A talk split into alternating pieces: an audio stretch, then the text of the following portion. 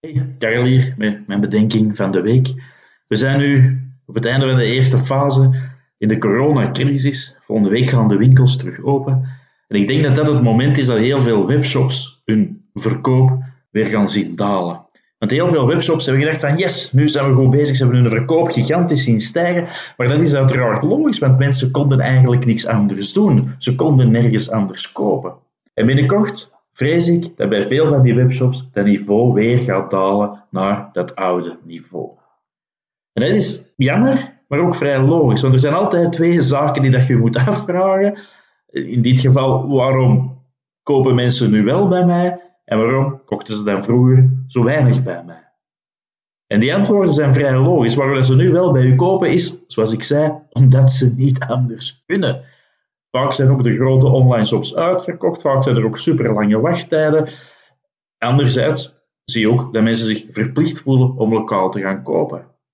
Waarom dat ze vroeger niet of nauwelijks bij u kochten, is waarschijnlijk omdat ze A niet vonden en B omdat het eigenlijk niet zo'n goede website was om te gebruiken, omdat het geen toffe gebruikservaring was.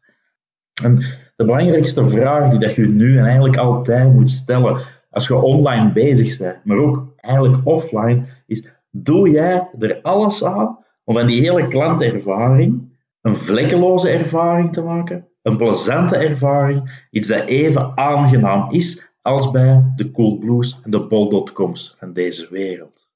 Want één ding kan ik u echt wel garanderen, dat is, als je dat niet oplost, dan gaan mensen niet bij u blijven kopen. Dan gaat nooit geen groot succes worden.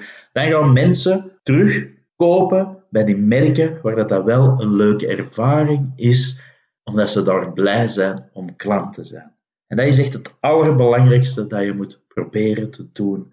Je klanten blij maken, ze een wauw-ervaring geven. Het kan zijn dat je denkt dat je dat doet, maar is dat ook zo? En daar ga ik in de volgende aflevering over hebben. Ciao.